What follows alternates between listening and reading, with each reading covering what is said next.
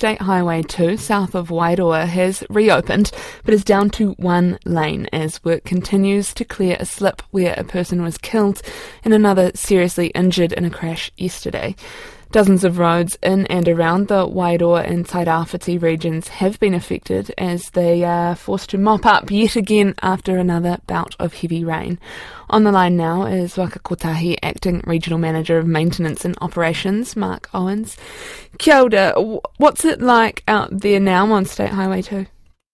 Yeah, good afternoon, Charlotte. Um, yes, the road was open to one lane around midday today. This is just south of Wairoa but really want to advise people that um, there's still some traffic management in place. We've had geotechnical people assessing the slip, uh, and it's going to take another couple of days before it stabilises and they can remove all the material and we can safely reopen it to two lanes. Was there a lot of people eager to get through that uh, highway?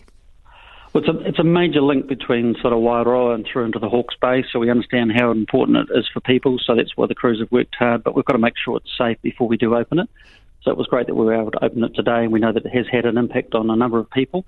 Um, but when we get sort of this scale of land movement, uh, we've got to do it to make sure it's uh, robust and safe before we can reopen it. What kind of delays are drivers who do choose to take that road looking at? Uh, it should be reasonably minimal. Um, as I said, it's down to one lane, so it just depends on the volume of traffic and time of day. But we certainly advise people um, along that whole length. There is a number of sites post Gabriel that um, have got traffic management and the stop go. So just really ask people to be patient and allow a bit more time for their travel. There was uh, going to be an, an aerial assessment on some of the areas this morning. Have you spotted any other troublesome spots along the way? Uh, well, as I said, the whole the whole network is, is, is vulnerable, but particularly the areas that were hit hard with uh, Cyclone Gabriel. So our teams continue to make assessments and determine uh, where we need to put our effort. Main thing is, is keeping route security, so at least one lane open. Uh, but there's a lot of work to put it back to what it was pre Gabriel. And with these ongoing sort of significant weather events, they do have an impact on the network. And we saw that over the weekend, sort of at Wairoa and also um, Way 35 further north.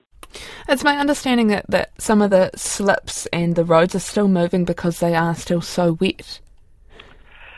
That's right. We've had we've had a lot of rain and sort of events every two or three months. We get a significant rainfall event, so um, it's going to take time for the ground to dry out. And as it does dry out and relaxes, we continue to get land movement. So it's something we're watching closely um, uh, before we come back in and put in the permanent solutions, which may be a wall or rebenching a bank or something to to provide the permanent solution. But every time we get these rain events, it sets us back a bit because of the volume of water and the fact that the ground is so wet.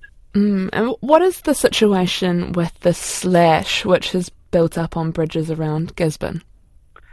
Yeah, so the wood debris is a problem as well in those rivers. So uh, the teams worked well together with um, Gisborne District Council. So we um, to make sure we sort of had at least one river crossing in the in the urban area of Gisborne. So they closed one bridge so they could remove the uh, wood debris.